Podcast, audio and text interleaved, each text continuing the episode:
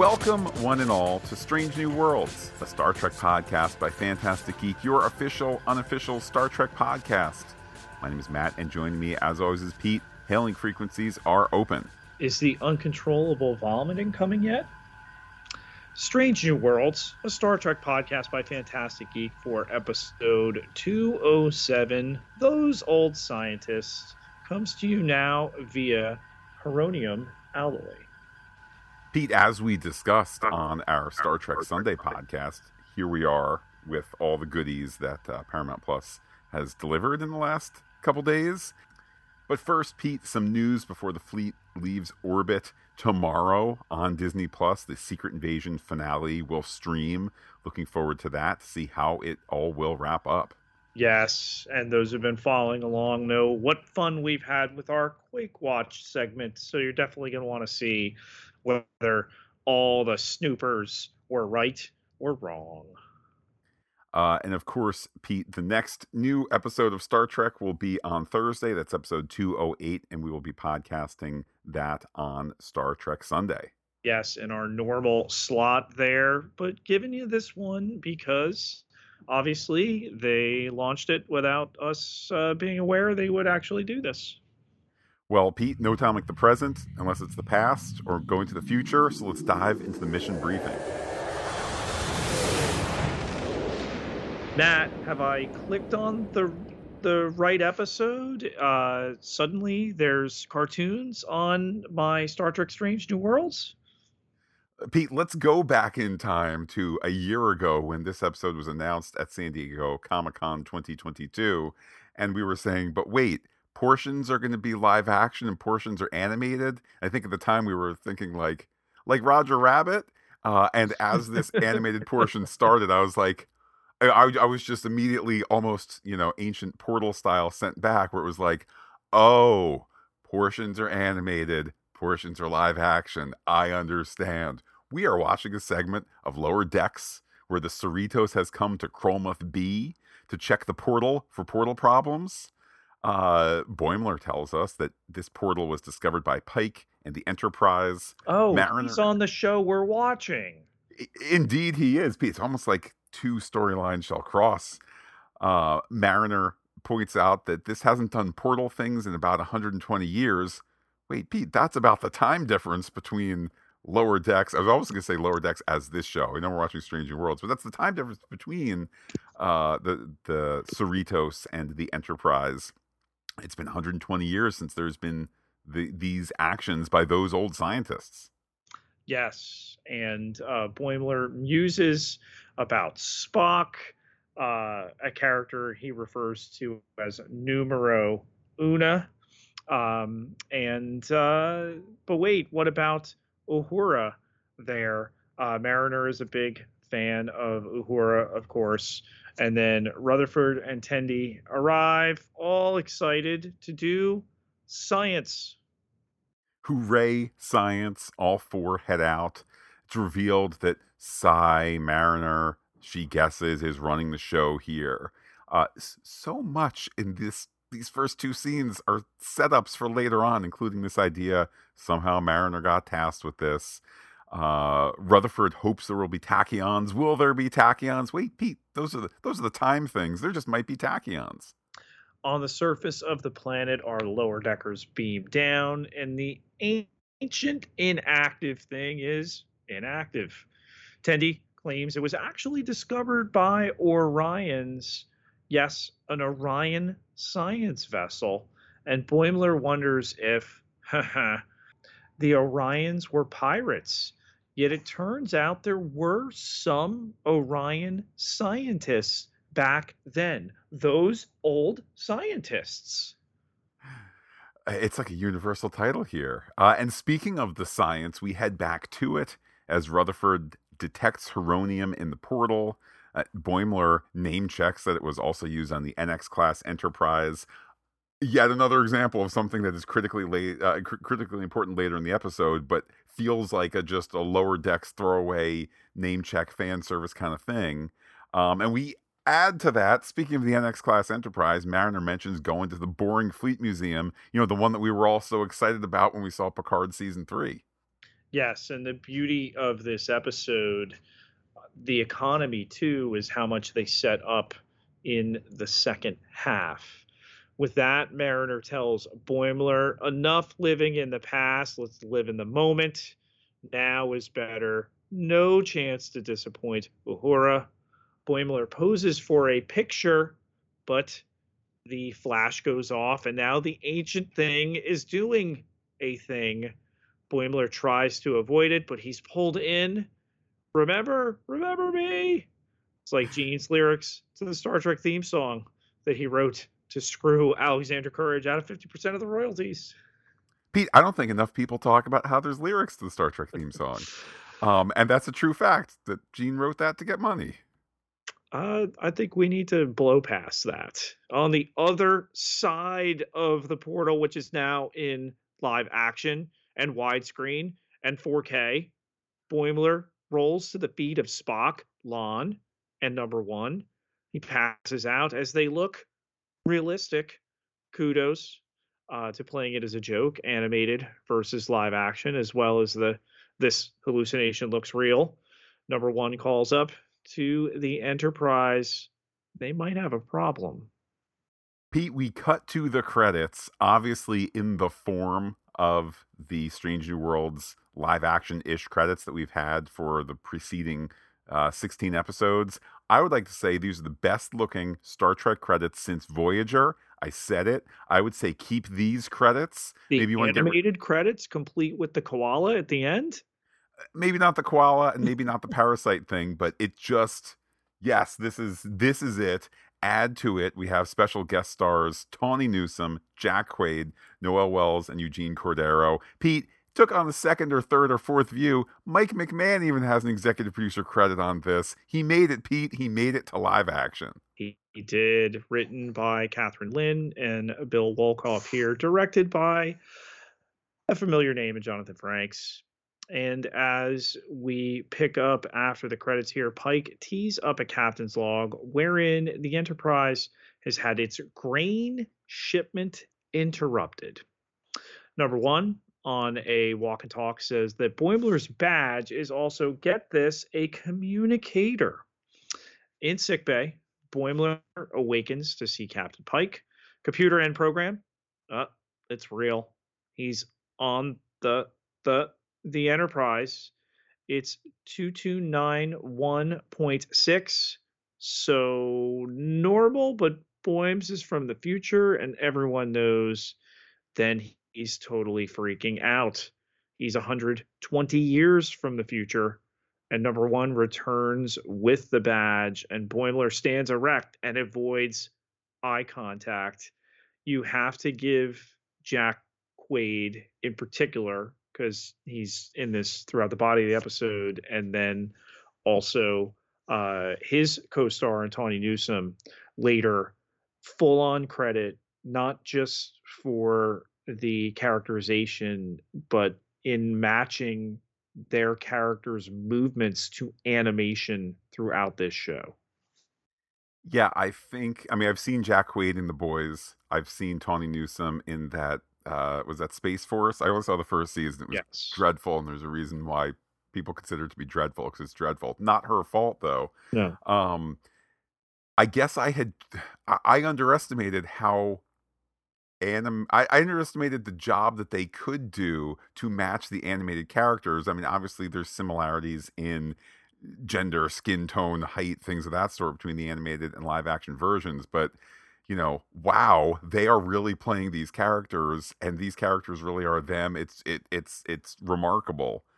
Um, I know people also said, you know, is uh, is Jack Quaid really that tall, or is everybody else that short? Jack Quaid's really tall. Uh, Boimler walks with La'an. Uh, they're leaving, but Una wonders if Boimler know, Boimler knows something about Una's future, and just this great response here, you know, uh, from Pike. Nah, it's just just. Huh.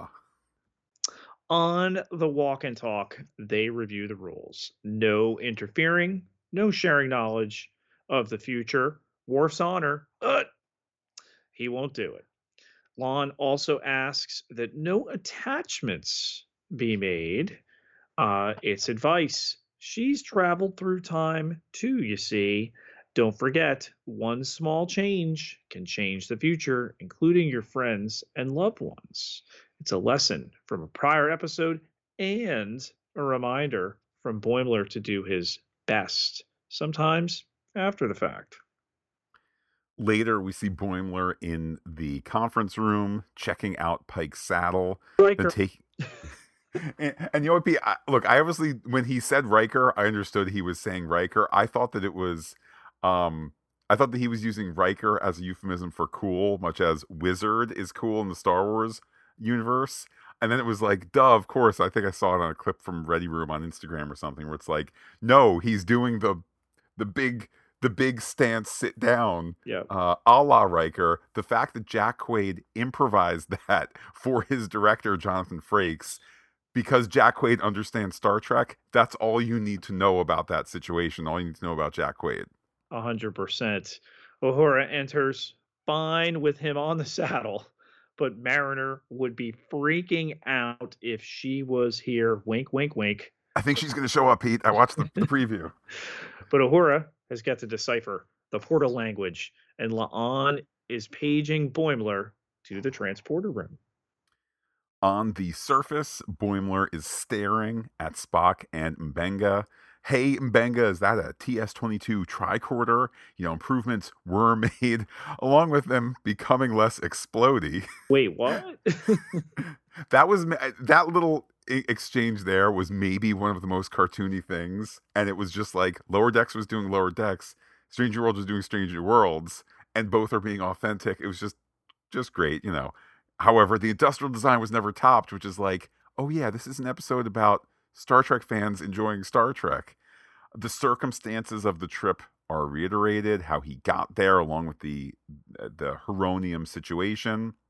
Perhaps it was just dumb luck that brought Boimler here. Spock laughs, and just this wonderful, I don't know, this wonderful laugh. Uh, he laughed because assigning intelligence to chance is ridiculous. Uh, and of course, in the comedy of errors here, Boimler takes implied responsibility for Spock's change from Spock norm. Uh, but they can't focus on that too much because they are quickly beamed up, as there is an Orion ship in the area. On the bridge, we're told shields are up and yellow alert has been set. The away team goes to the bridge, and Boimler can't believe he's there. I love the P O V shots first of the whole bridge and then later of the chair. On the bridge of the N C C seventeen oh one dash nothing. Wait, what, what would come after a dash? That doesn't even make sense. Boimler recognizes war hero Ortegas. But what ship is that? Boimler, without thinking, I Ds what is totally an Orion ship, a scout, and the Enterprise is ready to fire. But wait, it might be a science vessel? Number One notes there's been Orion pirating in the area, and Boimler happens to know it's a peaceful vessel. The hail is answered, and it's Captain Har Karas, captain of a science vessel. He's commonly mistaken, uh, having been painted pirate green by compatriots. But meanwhile, the portal has been beamed up by the Orions, and they warp out. Boimler! In Pike's ready room, Pike and Number One talk. The captain has underestimated the damage that Boimler can cause. Boimler is such a fanboy of Pike, and it's reiterated, apparently terrified of Una, because this story has so many balls in the air. It's just, it's remarkable. It's just a little reminder, we have an Una arc here. Uh, perhaps this is a chance, perhaps this has been a chance for Pike to think that maybe his future doesn't end up with a terrible outcome. Speaking of Boimler, where is he? Pete, take us to the lounge, which they keep using and using this season. It's a great set. They do make wonderful use of the space. He's in the corner by Ortegas and Chapel. Uh, they're looking to hang, mostly. How is he feeling? Is he sick yet? They joke that it's going to be much worse. Uh, should he have chroniton poisoning? And what's the future like? Are there jetpacks, smaller jetpacks even, because we already have jetpacks in their future. Uh, but Boimler wants to hear what their lives are like, meeting all these alien aliens. He knows this is the golden age of exploration, and he's jealous. Meanwhile, Uhura is working, and she's even missing movie night on Friday. But isn't that also Pike's birthday? Uh, Boimler shouldn't have said anything. Every kid knows Pike's birthday. But should they throw Pike a party? Ortegas may do that and is going to give Boimler all the credit. Pete, the only question I have about this episode is why Ortegas is, uh, pardon me, why Chapel is bringing up the possibility of Chronoton poisoning. I know it was referenced last episode. Still, I was like, I mean, we don't go anywhere with it. He doesn't actually get sick. Is it just kind of an, an excuse to have Chapel in this scene? And I'm not complaining that Chapel is here, but like, is that the excuse why you would have a nurse here? Because she's going to talk nurse things, or they're going to, they're going to give him a hard time, or they're going to kid around with him, but she needs something nurse type to talk about. Well, you need to have a segue into the real conversation she's going to have with Boimler about Spock. And I think if they meet for the first time and it's, oh, well, tell me about your relationship with Spock, it's way too forward. Fair observation. And indeed, she steps away, going to a smiling Spock. Oh no, Boimler thinks he has caused that as well. He chases Chapel down, as you mentioned, uh, saying they need to talk about Spock. Uh, isn't he different? Um, in many ways, Pete, this is the best written scene of the episode. That's saying something. Boimler is worried that he has broken Spock, that legendarily stoic Spock, who's really, really important to the future. Um, m- multiple futures, you know, the whole Kelvin thing as well. This, of course, we can see, and we kind of know, because we know the future of the timeline, means that Chapel's Schrodinger's cat side quest romance is not going to last.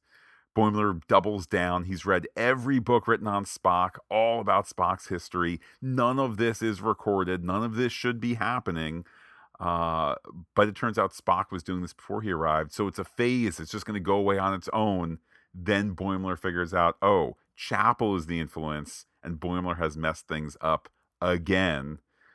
Wonderful Wait. little line here from oh, Chapel. Uh, she hoped, she, she had not hoped for forever. Maybe she didn't even want that. Uh, and as Boimler exits, Chapel and Jess Bush have this moment of sad reflection. Written as well as this is, it's enhanced that much more by the characters digging in from both series to who they really are. You know, what what impressed me, and I think us, at the beginning of Lower Decks, we knew they could do funny. It's where they find the heart so often. And here, to bring that into Strange New Worlds, you know, these cartoony, over-the-top shots of Spock, of his smile, okay? And then the fear etched on Boimler. And now to have this discussion in the turbo lift, like, oh, Chapel was with him. They have something going on. Um, that it was a dalliance we already know, um, not permanent. Um, but the thing I've been thinking about a lot in retrospect, Matt, we know that the Pring thing doesn't work out. So for all we know, for the rest of his life, Spock never had feelings for anybody else. And Chapel was kind of like somebody special to him. I think there's a really bittersweet potential there. I don't. Such an idea might inform decisions that get made along the way this season, next season, so forth. I kind of I can't quite conceive how you build towards that short of a, uh, you know, a time travel something or other. And even then, you know, obviously since Spock Prime lives out the rest of his life in, um, in the Kelvin universe, like. I don't know how you do that And I don't know that you need to do that. You can just be informed. You, you in the writing room can say, we are going to treat what you just said, Pete. We're going to treat this idea as fact and continue with that as we make small decisions along the way, without turning it into the Leonard Nimoy hologram episode or something like that, that just would not, that would not track as an endpoint. You can just have it be part of the reality. On the bridge, Pike is being told that they simply cannot track the Orions. Boimler overhears this, and he can't help. Or rather, what if he tracked them without them looking? Cut to under a console, doing things to track the Orions. Hey, Future Boy did it. The Enterprise warps to the Orions, uh, the goal to get the portal. Uh, it's also reiterated that there needs to be a peaceful solution. Uh, Boimler says, after all, negotiation is one of Pike's many, many strengths, along with benevolence, kindness, great hair. Pike hails the Orions, uh, and a phaser lock keeps them in place. Pike explains that perhaps, maybe, an ancient portal was taken by accident. Uh, the phaser lock is taken away. Captain Carass needs to be persuaded. How do you do that with Orions? Boimler mumbles to Spock and everyone on the bridge that the Orions will want to trade. Though I do like the the little the little Lower Decks-esque joke in there that Boimler didn't think Pike could hear him, given how the bridge is so large. Right. Acknowledgement that the bridge, this is a larger bridge than, you know, classic Trek and so forth. And there's really no way to square that circle. It just it just is a reality and leads to a joke here. Yes, and they'll make the trade with the grain here. We return to the planet. The portal is back, and the Heronium is almost gone. But it can do one more one-way trip. And we know that this has not been the entire episode, so you're just waiting for it at this point. Boimler says it was one of the greatest experiences of his life, and for Pike, it's been unexpected. So back you go, and try not to come back. And Boimler steps up to the platform, and it fires up. Goodbye, everyone, and Mariner slams into him. Hell yeah, she did it. She's saving him. And now the portal's dead. And whoa, did Mariner time travel? And is Uhura here? You guys are great, but whoa, where's Uhura? Pike now says five to beam up. Um, which I just want to point out, Pete, yes, we are at the halfway of the episode, but we're also kind of at the end point of a Lower Deck, you know, like we're at, the, we're at the end point of a half hour Lower Deck, and it's weird that we now get Pike's log reminiscing on things as though it's the, kind of sort of almost the beginning of another half hour of Star Trek, another half hour episode. Um, but Pike's log summarizes the problems have doubled in the Ready Room. Mariner and Boimler, I mean, are just doing their thing. To think, Pete, that portions, if if not most of all of Lower Decks, but portions of the first season or two were, you know, not just COVID era, like recorded in their closet over Skype or Meet or Zoom or whatever. The idea that these two actors have not been in the room together on a Google Meet together, what we're getting here is gold. Uh, she, of course, is uh, totally there to save him from a dystopian San Francisco during a riot, an, an oddly specific reference. Uh, but she's being one hundred percent pr- uh, profesh. But can we talk about young Spock being hot? The body, the face, the ears, wow. Pete, I would say this should be its own show. Here's the good news. It is. I wish there was a way, not only that we would see more live action Lower Decks, but that these characters could interact more often. Or the idea that they could be with other, uh, you know, with Discovery, with, you know, the Picard cast. Like, this is this is just fun, and they absolutely nailed it. The thing I enjoyed the most in this sequence is Mariner putting her arms on the table and then retracting them with a squeak. Well, I think of I think of uh, you know, Deep Space Nine at its finest, that would have, maybe not every season, but, you know, once a year, the O'Brien Must Suffer episode. Once a year, the Mirror Mirror episode. I mean, the least consequential Star Trek show ever is Lower Decks, just in terms of, you know, they're not there fighting the Borg or saying, but black on one side and white on the other. Like, they're not doing those things. Lower Decks characters, whether it's animation or live action, it could be a once a year thing. Um, like, don't I stop now. Don't... that right now. Yeah. Like, let this be a yearly uh, Strange New Worlds thing where it's like, oh no, they're back. Now they've brought two more. Like, it's, It's right there. Could you it's right imagine there. A Discovery episode where they interact and it's the, the Discovery, you guys were vaporized at, at this point. What, what do you mean you're in the thirty-third century? Like, you flipped the script. Could you imagine how that would work? Uh, yeah. Um, and, and Jack Quaid is already in Canada a lot of the time for The Boys. Um, it's all it's it's it's right there to be done. I mean, who knows, Pete? They they they hid the Kirk casting and did a pretty good job with the season one Kirk casting until, you know, filming on the street season two, blah blah blah. They owned this, I'm assuming, before it was filmed, certainly around the time it was filmed, you know, last summer. Um, they owned it at San Diego Comic-Con.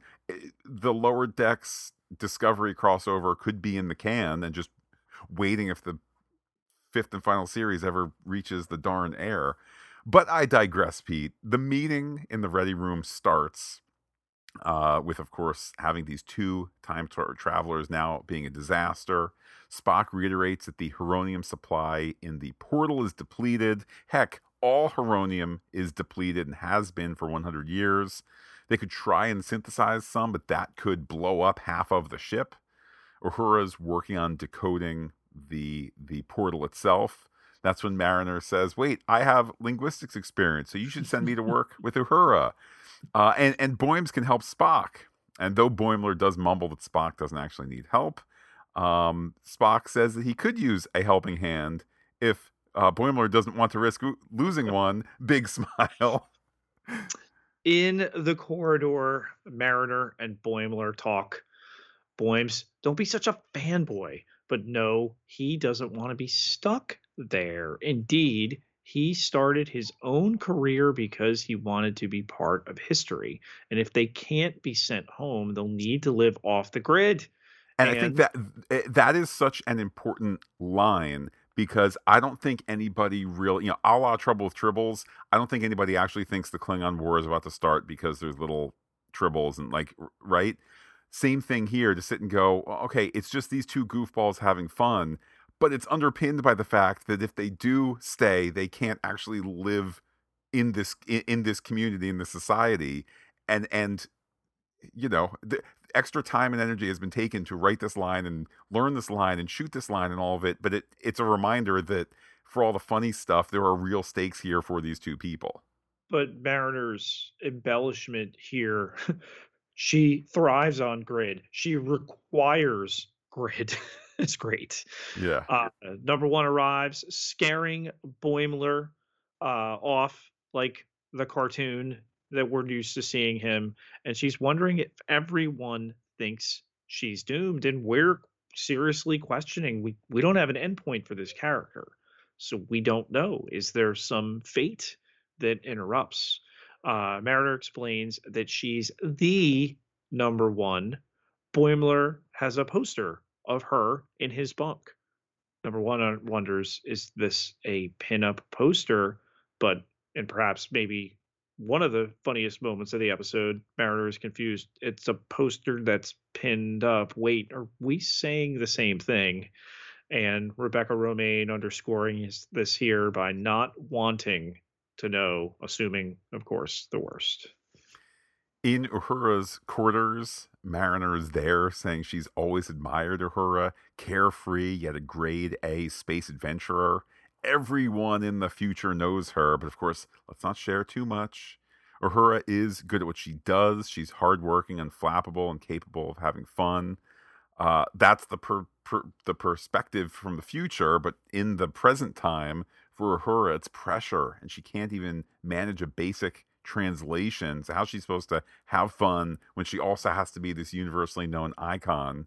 Mariner calls a break, indeed, citing Starfleet labor codes, uh, saying that officers must take meal breaks. Mariner doesn't want to report her. So, Pete, where are they headed? They also allow her to slack off that she navigates these uh, labor codes. They go, of course, to the lounge for Orion hurricanes, but they had to swap out one of the ingredients for Orion Delac. Ortegas likes Mariner, a good bad influence, and suggests she come to Pike's surprise soiree, but, says Mariner, only if she could take pictures for the history books and freak real mom out. Just kidding, sort of. Ortegas notes that breaks should be taken when you can. This is a lesson that she learned on the Klingon front, a reminder that much of the Enterprise crew sat the war out, uh, but not Ortegas that gets to deliver that gem. Fine, Uhura will relax. She very quickly downs a drink that has probably triple proof alcohol in it. Um, and because, you know, again, it's the little details in this episode that make it sing. Because Uhura has handed the pad over so that she can drink, Ortegas looks down and says, wait, I know those symbols from a from a Domjot set, an, an old set, like ancient old. With that, uh, Uhura starts to flick through. Yes, those glyphs are indeed an ancient Nausicaan dialect. Uh, and uh, Mariner credits the powers of taking five to recharge. In the lab, Spock notes he has extrapolated that something about uh, their future, Spock's future in particular, has been discussed. Therefore, he notes that his experiments in human emotions do not last. And Christine was upset.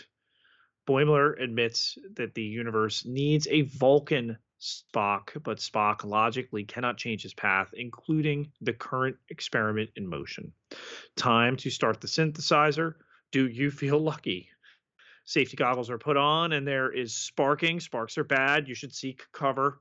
And the cover is quickly blown off, and the experiment ends. Heronium cannot be synthesized.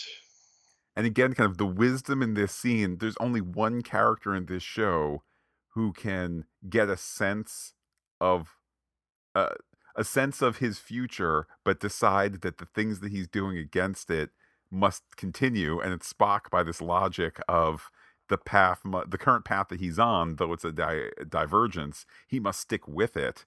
Uh, in order to reach the end point. It's just, they're finding every little last detail here, uh, even down to Boimler going to uh, to engineering, presumably to soothe himself with the sound of the warp core, uh, which gives an opportunity to, to bring Pelia into it, who recognizes him as one of those future kids.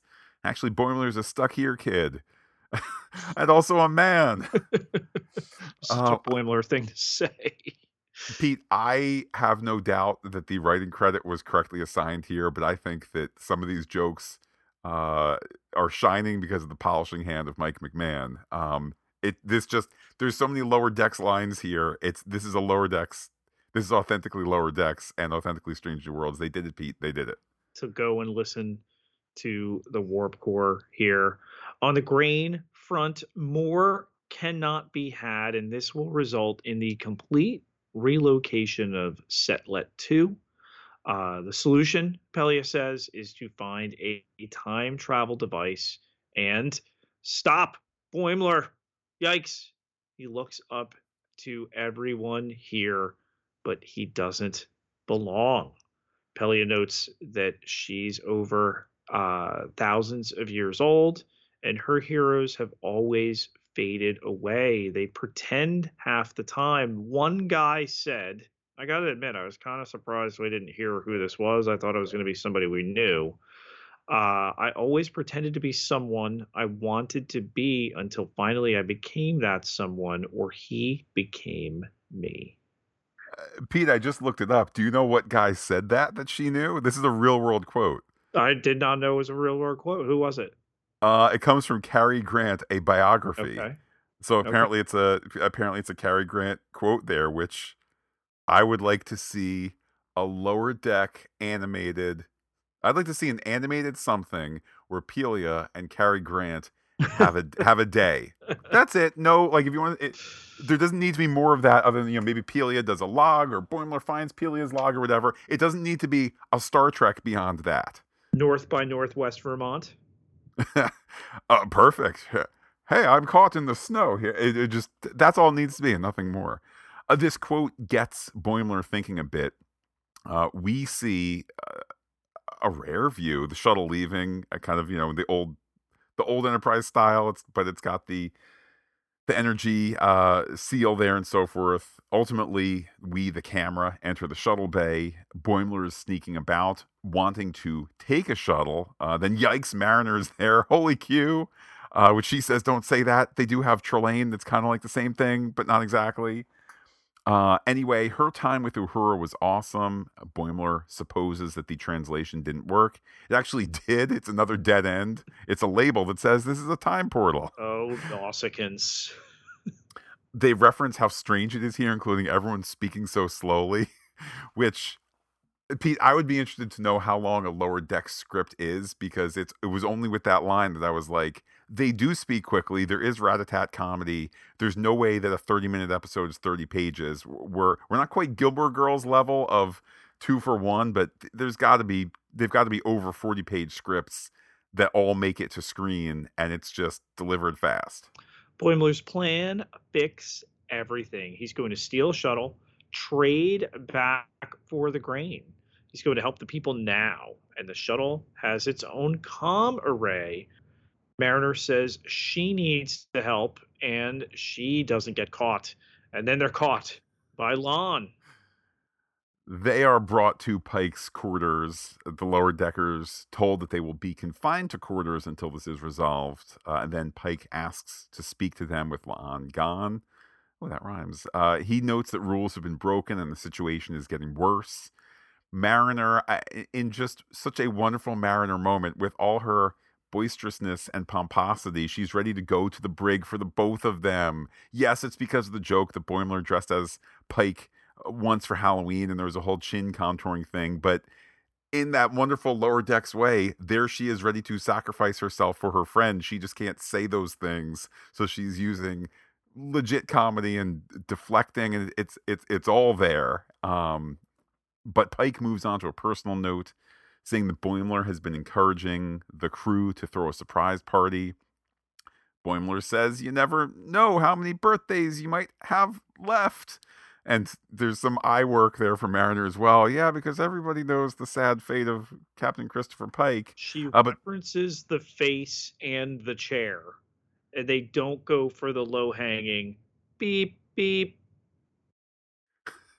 um, I think that, well... Uh, Pete, I don't know if that was ever discussed in the script, but I think that I would have a hard time. I, I think it's one of those things, like Mariner and Boimler don't joke about the the outcome to Pike. Like, that's one of those things where you go, we can joke about some things, but not about this hero that saved cadets and then rendered his body this, you know, this this lump of flesh. Like, it, I think it's one of those things where, like, Pete, they celebrate his birth. His birthday is practically a holiday. They don't joke about what happened to to Christopher Pike. So I think there too, it's authentic that they're not um, they're not making light of it. It's no joke why he feels this way about birthdays. Um, he doesn't want the party because of his past. His father was a source of conflict, and things were never resolved. This is the first year Pike will be older than his father when he died, and his plan was to finish the mission, go to Setlik two's ice moon with a bottle of whiskey, and have a discussion with his father. But Boimler retorts that those on this ship, alive ones, might want to wish one more day they had another chance to talk with him. Visiting the past can be so difficult. Sheesh, Mariner didn't want to be there, and shh. Which, again, ending with a funny, but like the truth of Pike wants to visit his own past emotionally. Boimler has visited the real past, confluence. Um, but Pike thinks aloud, yeah, what would it be like for him to set foot on the N X oh one? Wait, the N X oh one, Boimler now knows how to get them home. we cut to a uh, a Ready Room panel. They're ready to hear Boimler. He's prepared a lengthy speech, including a limerick, uh, but it's decided that they just fast forward through that. One time, Mariner was dragged to the Starfleet History Museum. They went to the N X oh one, uh, and it was mentioned that ships back then uh, used heronium alloy. Uh, Ortega says, so we get an N X ship. Um, I was ready for that. However, nope.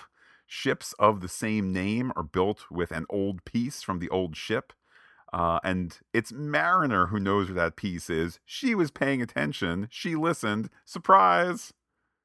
But not at San Diego Comic-Con, uh, in person at least.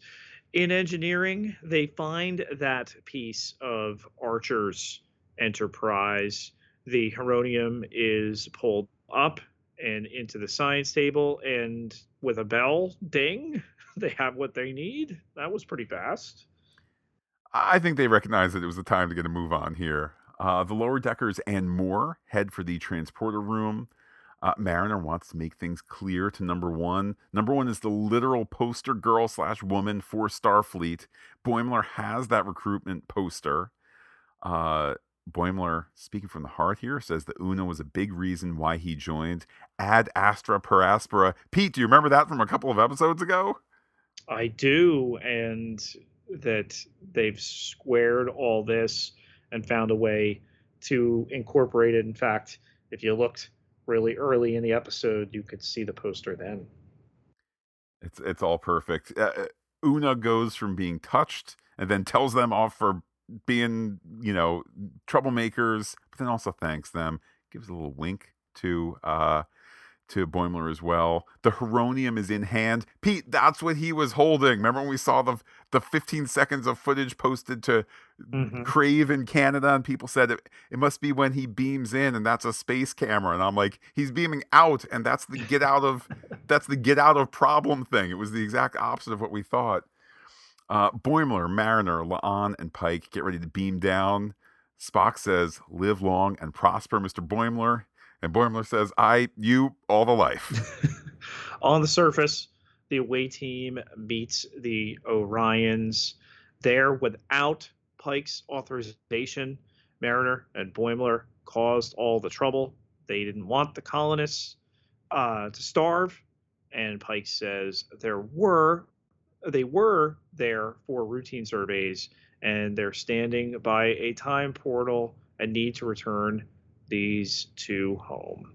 Boimler adds, they'll return to a time where there's an Orion scientist. Atreya Tendi is there. Uh, Pike notes that, for history's sake, Orion scientists can take the Discovery. That is all for the Orion captain. That's all he's ever wanted. The portal is powered up. Rutherford and Tendi are ready to come through, but no, our lower deckers will go back. Boimler gives one more wave, and they step back into animation. Tendi is told you were right. It was Orions who discovered the portal. I, I really appreciate that we get Tendi and Rutherford kind of in, in well, in, in this scene here. On the Cerritos, as the lower decks portion of the episode wraps up, Boimler notes that those old scientists really were uh, from that great old T O S era. Ransom uh, sees the poster, finds Numero Una hot. Uh, of course, it is. He's voiced by the husband of the actor who plays Una. Uh, and thanks Mariner for running the mission, something she had volunteered for. And with that, the Cerritos warps away to end their story. But... still in animation, back to the Enterprise in the era we left. It's Pike's birthday party. He didn't seem surprised by the surprise. Ultimately, he thought it was best to celebrate with his friends. And they are all enjoying Orion Hurricanes with Orion Delac. And it's such a strange feeling, so it's two-dimensional. Spock's arms are bendy, and Ortegas has huge eyes. What the hell is in these things?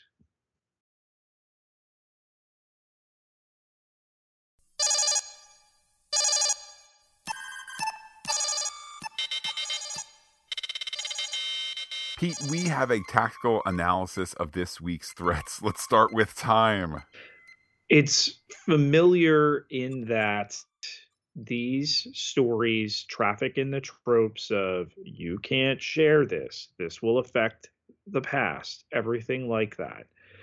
And the story so abandons that in the best ways.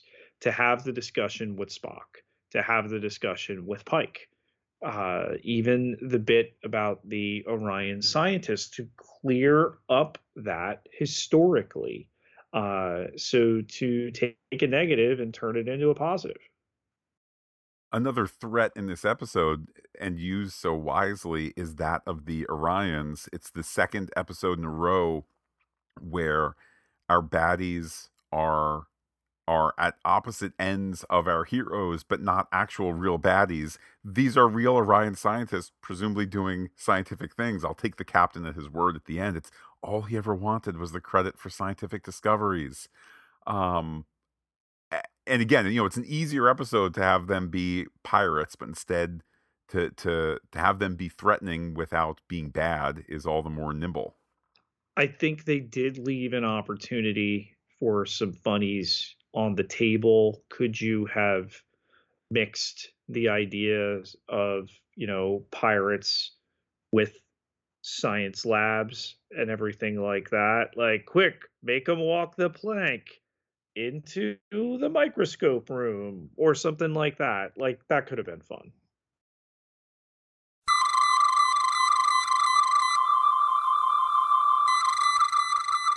Let's set our long-range sensors to scan ahead for some theories. Pete, apparently the stardate that Boimler gives places this towards the end of Lower Decks Season three, but not after what we've already seen. Uh, and we know from the Lower Decks Season four um, trailer that at least passing reference is made to not talking about that Pike thing. Um, will this get talked about again beyond that in Lower Decks Season four? I really hope so. Um... I can't imagine they go too far with that. Similarly, and as we already discussed, I mean, let's make this a yearly thing. Um, it's it's as simple as that. They've done it. If now you need to f- figure out the proper green for Noel Wells or the proper way to do the eye, uh, Rutherford's eye thing uh, for Eugene Cordero. I mean, I can't remember, Pete, if they were filming season three before the strike, but, you know, in the post-strike landscape, let's just have the lower decker. Let's have four lower deckers return to Pike's Enterprise. Did you feel like at any moment we would have had Rutherford and Tendi? Um, I think that the episode is teasing that with full gusto in that they really, really are a foursome. So all four should beam down, but story choices are being made for this story. Um, and it's easiest to take the two of the four who don't need funny makeup or prosthetics, um, that just need their normal selves. I, I believe both actors are in wigs, you know, and things of that sort. But this was the easier way to go. It's the two bigger stars from the show. It's the two bigger stars in T V. I think it kind of was win-win-win. And it comes with, we have left something in the tank for if we want to do this again. If they uh, don't do it with an existing show, let's do it with short tracks. Let's let's do a live action, you know, the, the foursome there. I mean, even get into Ransom, uh, Captain Mom, uh, uh, Shax, all of them, and, and do that in a fifteen, seventeen-minute episode. That'd be a ton of fun. Yeah, absolutely. And I'd like to add to it, this isn't exactly a theory, but maybe it's that was the time to mention it. Um Jonathan Frakes was selected to do the right episode, and not because this is Star Trek on Star Trek, because I'm sure they only hire the finest directors, but, you know, to have somebody who doesn't understand how this, ep- why is this episode about a guy who's not in the show, but he's in another show and he's a cartoon versus Jonathan Frakes, who A, has been on the other show and also has some affinity for Mike McMahon and all of that, but Jonathan Frakes, who understands all Star Trek has a place, and and who can, you know, he rem- he can remember his first time on a Star Trek set, just the way here it is for Jack Quaid, you know, all of that to sit and go, the, the the things that potentially might be a negative in this episode in terms of uh, the orientation of who's who's the star of the episode and, and things of that sort, and why are things important, and how how funny, scary do you make it when somebody smiles? You know, again, another director might just say, okay, I've watched a couple episodes of Strange New Worlds, thanks for hiring me, bing, bang, boom, why is this scary? Instead of Frakes, who can just say, I, I, I understand exactly how funny, scary to make it when Spock smiles and you turn the camera this much, we got it, got the shot, next. Strange New Worlds has been a big ratings getter, obviously. Um, nowhere near, uh, you know, anything that the viewership of Lower Decks uh, has had to this point. You're always going to have more with live action than animation. It's going to be interesting to see if this leads to people checking Lower Decks out, if there's some kind of uptick, particularly as they begin season four on September seventh. And further, further add to it, I believe I'm correct in saying, in fact, I am correct in saying all animated shows are not necessarily Writers Guild. Some are animated Writers Guild, which, uh, side note, writers, let's resolve that. Yeah. But Um, I, and I must confess, I don't know, uh, I guess that's by show. So I don't know. I, here's what I'm trying to say, Pete. Let's say, best case scenario, there are already some season five uh, scripts that are done and locked. Okay, that means that animation, which is less expensive but takes longer, go start to animate that stuff. So when you get your actors back and when you get your writers back, you can say, hey, good news for season five, we did all the designs of the new ships, we did all the, the the color palettes for the planet Zebulon and things of that sort, and work can just continue here. And also means, you know, these animators can keep working, the the strike is not with them.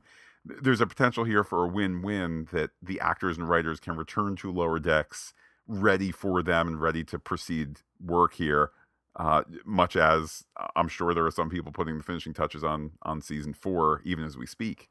We know from nearly fifty-seven years of Star Trek that phasers, particularly early on, were prone to explode. I don't remember any tricorders. Could they be hinting at maybe something to come?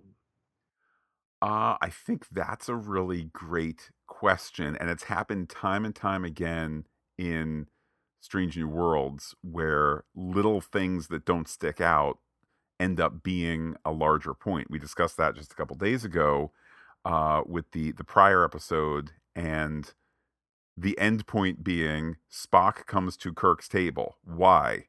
Something has been left there. What's been left? The the the the, the plate, the the cup from Sam Kirk, because he has a history of doing it. We're going to backtrack that into the prior episode for comedic effect and so on and so forth, not knowing that it actually was setting up this monumental moment of Spock and Jim Kirk meet. Um, I would love it if just all of a sudden they're, they're on an away mission situation and the tricorder has all the answers here, but all of a sudden it blows up and they say, oh, there were reports, or Boimler did say, you know, things of that sort. And it's been set up for a payoff we don't yet see. How about, too, the way they nailed the bottom of the soles of the uniforms, which we saw before and already knew looked great, um, to the animation. That as an animation detail, kudos to the animation team for having done that. Then add to it, somebody had the idea of showing that, and somebody, that idea stuck, because it, it would have bothered nobody. It would it, the show would not have been any worse if you just said, yeah, we're, we're going to shoot Boimler from the ankles up. Like, we're not going to design a shoe, go out and get a black boot out of the the the you know central central uh, clothing area on the lot here. Go get some black boots, put them on there. This is not going to be an area of our focus, of our energy, of our time, despite the fact that it's in animation. Instead, somebody designed it, and along with it, you know, presumably in the script, and there's Frakes to say, we're going to do the camera shot, and there's the editor editor to keep it, et cetera, et cetera. And it just makes for a more coherent thing all the way through, a more coherent Strange New Worlds, a more coherent uh, Lower Decks, and a more coherent Star Trek. With that, Pete, let's open Hailing Frequencies. Hailing Frequencies open, sir. To what I guess we'll still keep calling Twitter, even though he wants us to call it X now, which is available at twitter dot com. I don't know, Pete. We're also on Threads. There's also the email. For right now, though, let's talk about our Twitter poll for this episode. Uh, the bottom rung, one frowny emoji. Don't really like Trek. Pete, weirdly, that got zero percent. Uh, two Vulcan salutes, fun is not logical, also got zero percent. Three Vulcan salutes, mid-season topper, got seventeen, uh, pardon me, seven point three percent. And then, Pete, not four, but five Vulcan salutes, epic, got ninety-two point seven percent. Some replies here on Twitter. Rose Ferry at Anna Rose five eight four said, love this episode, but not Spock's hair. It was so distracting, bad toupee. Um, I thought that was his real hair. I don't, I don't know. I, I think Spock is using his real hair. They're styling it so the poor dude doesn't have to get a super weird haircut for the months and months and months he shoots in Toronto, because he's an attractive dude and we want to not do the bowl cut thing. Um, yeah, they're they're styling it. It's obviously a work in progress. I think it's looked better in some episodes and not as good in others. Uh, we hear from Andre Yeager at Doctor Polo in nineteen eighty-three. Great episode. Strange New Worlds is killing it this season. I didn't know how much I needed Boimler and Beckett in live action. They did a great job bringing their characters to life. Next up, Spider-Ham Lincoln, Tess L C one three nine. Uh, was Tr- Strange New Worlds T O S great? Yes. Was it perfect? No. Was it the best Trek ever? No. Was it the best Strange New Worlds ever? Debatable. Regardless, it was a lot of fun for Strange New Worlds. The true stars of the story. Uh, pardon me. I think because I think this more is a Lower Decks episode with Strange New Worlds as guest stars, because Boimler and Mariner were the true stars of the story.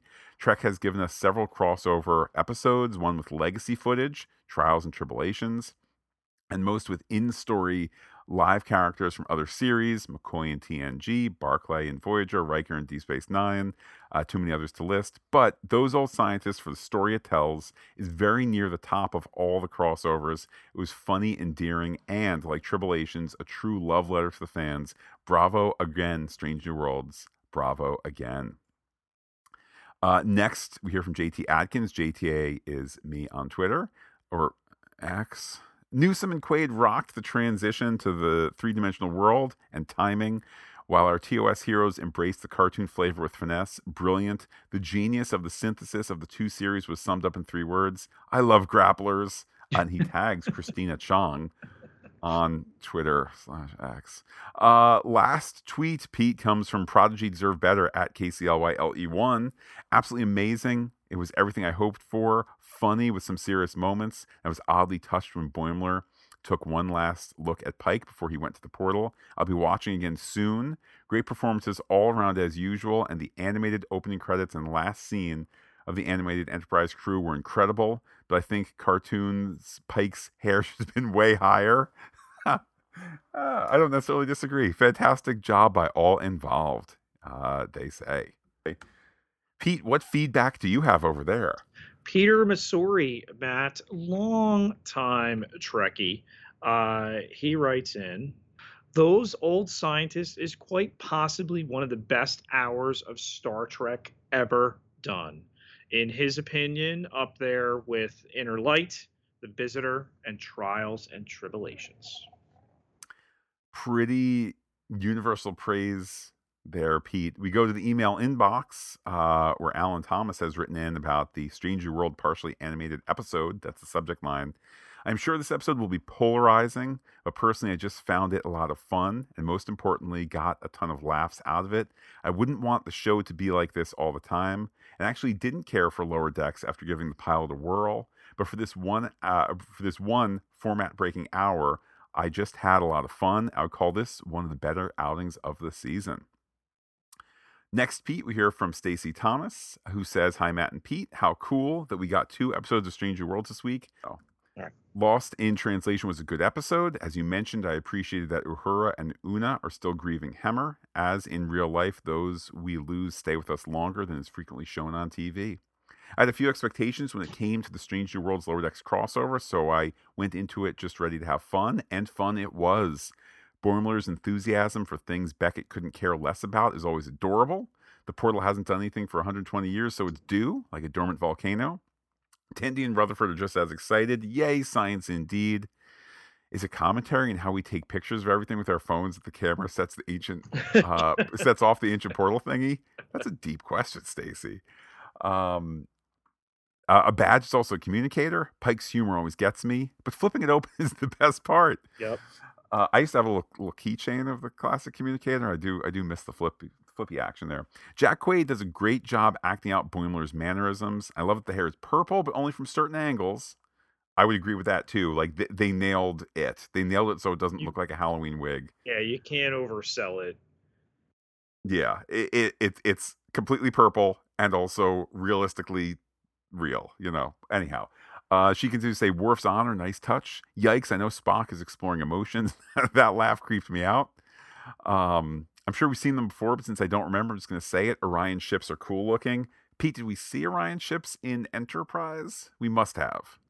I seem to remember uh, some Orion stuff. Uh, I, I would agree. They don't jump out at you as like, you know, Ferengi, Klingon, Rami, all that. Right. Back to Stacy, who says, actually, seeing the Boimler scream, seeing the Boimler scream come out of Jack Quaid is something else. Chapel and Ortegas messing with him is delightful. Uh, let Boimler mess with these sensors while no one looks. Of course, Boimler just talks over Pike, then flatters him with all sorts of reasonable things he can be known for, including his hair. Uh, only enough heronium for one trip. Better be careful. Uh, only halfway through the episode, something that we knew, uh, but the characters didn't. Uh, I thought Pike and maybe Spock were going to get sucked forward. That could be a story option, too. Beckett rushing in when she doesn't know what the situation is is more true to the show. Uh, Pike's dismay to those four words, five to beam back. Uh, is uh, palatable. Um, Be- Beckett's version of Profesh leaves a lot to be desired. Uh, Boimler being startled by Una is curious when he walks away from her. And Beckett switching his hips like an animated version. I laughed so hard. I'm going to have to go back and look for that. Um, of course, Beckett knows the codes that apply to not working. That's something to aspire to. Ortega's calling you a good, bad influence. Uh, love Erica agreeing why she's brilliant without knowing why. This whole scene with Spock and Boimler is great. Then Spock's deadpan, yes, see cover as the lab explodes. Don't feel bad, Boimler. Pelia is thousands of years old. To her, everyone is a kid. Pike in an apron. Huh, I thought he was going to feed them. Love him struggling with Boimler's awe. Uh, an apology for a li- by Limerick? Perhaps not. Uh, this moment where Beckett tells number one Boimler's poster is a recruitment poster. Oh, I got teary. I went back to the beginning to watch the scene where Beckett and Boimler are talking about the mission. I had to pause in just the right place, but the poster of number one is there. Like you said, Pete. Good job. I uh, love the idea that the first piece of a new ship being from a previous ship, and they know it's Heronian because of the visit to the Starship History Museum, and they know where it is because Beckett thinks pretending she doesn't care about stuff makes her cool, but she paid attention. Great catch there. Yes, it's a character moment for, for Mariner. And she fought to get that mission so Boimler could go because she does care.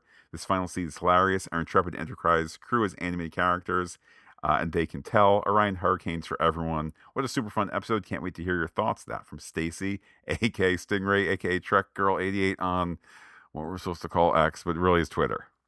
Yeah, uh, we're not calling it that. Pete, last email here from Josephina Avalos, who says, I was so confused on Saturday with this surprise two episodes. I've been so busy at work, I'd lost track of time. Before I write uh, these, I watched the episode uh, of the week m- one more time. When I tuned in on Saturday, I saw a new episode, and I thought I must have been busy and missed this week's episode. It's today even Saturday. Well, Thursday's episode was pretty cool. I say that because it felt like it dragged a bit in the beginning. Then it picked up eventually. There were some parts during Uhura's hallucinations where I felt like I was watching Lost with all the black smoke and strange sounds. I'm glad they acknowledged the drink that's expected uh, between La'an and Kirk. Oh my gosh, the Kirk, the Kirk's sibling rivalry. Also, I was so uh, it was so cool witnessing Spock and Kirk meet when they sit down with Uhura. I had a warm fuzzy feeling. Speaking of T O S, the Saturday episode threw me off. I forgot that it was going to be the crossover episode. I had to check to see if I accidentally selected the wrong show. I was so lost, I had to check my calendar. The world clock totally had a Robin Williams Jumanji, what year is it moment. I felt like this season has had more comedic episodes than thriller episodes because this one was funny. I like that they used the actors that voiced the characters for this live action episode. Oh my gosh, the sneaky conversations like using the flip phone communicator uh, sound like us and smartphones.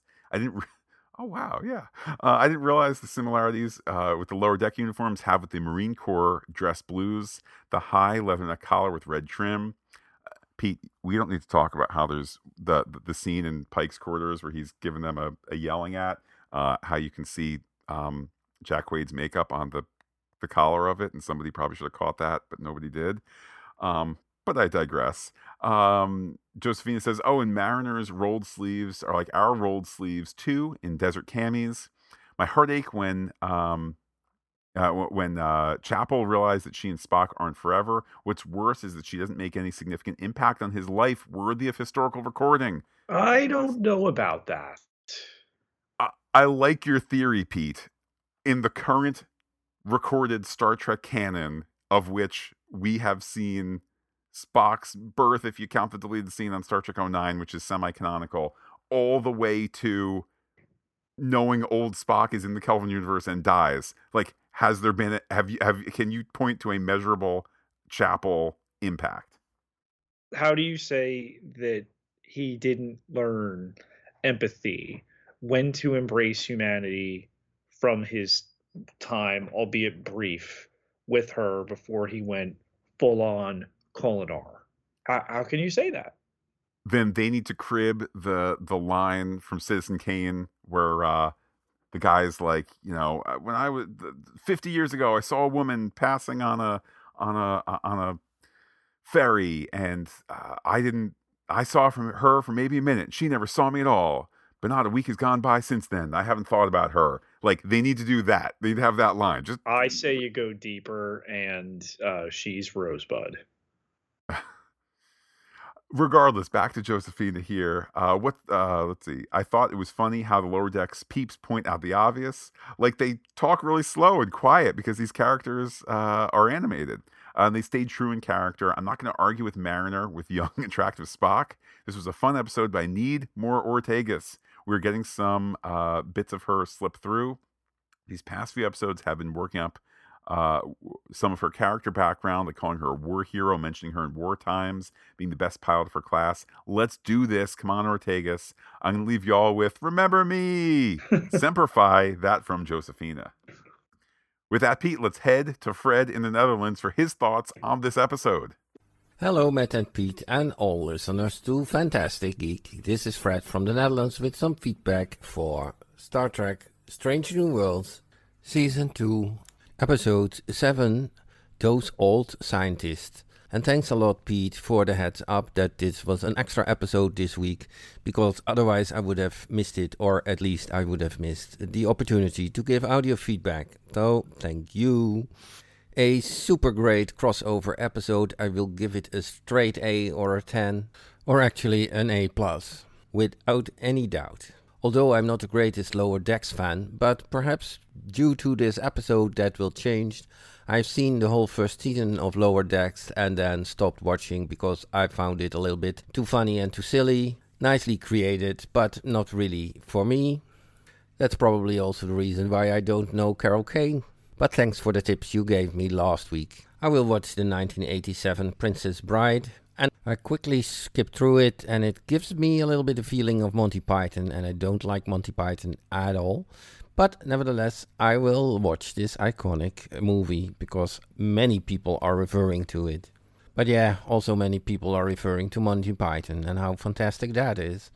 I also watched The Ready Room with Jonathan Frakes, and the actors who play Mariner and Boimler. Really great. Really great that Frakes directed this episode. Well, he had some experience with this kind of transfer, because in two thousand four there came a film out called Thunderbirds, after the original sixties Marination series by Gary and Sylvia Anderson, The Thunderbirds, which is my way back first memory to anything on television, together with the original Batman. The original series ran in the Netherlands from September sixty-five until May sixty-eight with one episode per month. Imagine that. You have to wait a month for the next episode. And was still originally, although filmed in color, in black and white. Later on it even was used as an introduction to color T V in the Netherlands. I thought that the Thunderbird film in two thousand four was Frakes' first time he directed something. But actually he directed uh, things already ten years earlier, namely some episodes of, for instance, The Next Generation. And the first one was The Offspring. That was the episode where Data created his own daughter, La'an. That episode aired in June nineteen ninety-five. Well, they really took the best of both worlds here. And I appreciate it a lot that they took the voice actors of Lower Decks that could play here the live action roles as well. And they look uh, quite a bit like the characters in Lower Decks. So I really wonder if they always had planned this, and that's the reason why the Lower Decks characters look a bit like the original voice actors, or that they did that anyhow to honor the voice actors. So not especially for this episode of Strange New Worlds, but just in general. I think the voice actors did a great job in also performing their roles. Of course, the voice is already there, but they really had to mimic the movements, et cetera, from the animated series. And the best of it all was, of course, that as well Boimler as Mariner are such a fanboy and fangirl that they really go into the role which we all as fans would have if we would appear there in the middle of the crew of the Enterprise. Such an homage to the real Star Trek nerds. Okay, that will be all. It's been long enough. Greetings, all the best, Fred from the Netherlands. Okay, so Fred does not like Monty Python. Nothing is for everyone, but uh, so Fred being uh, Dutch, my grandfather was from Holland, and nothing made my grandfather laugh harder than Benny Hill. So I need to know from Fred, does he at least appreciate Benny Hill? Pete, I would add to that, Fred giving this episode, in his words, an A, a ten out of ten, an A plus. This is unheard of praise yes. from the Admiral. Uh, and Fred giving a really deep cut here to Frakes directing Thunderbirds. Worth mentioning that that's a movie that Frakes has said put him in movie jail, uh, which is to say unable to direct feature films again. Um, probably unfairly so. I think that, I don't know, that in two thousand four people were interested in the Thunderbirds movie, but Pete, Fred raised an interesting point here, and as he said it, I was like, ah, there's no way. And then it's like, maybe he's onto something.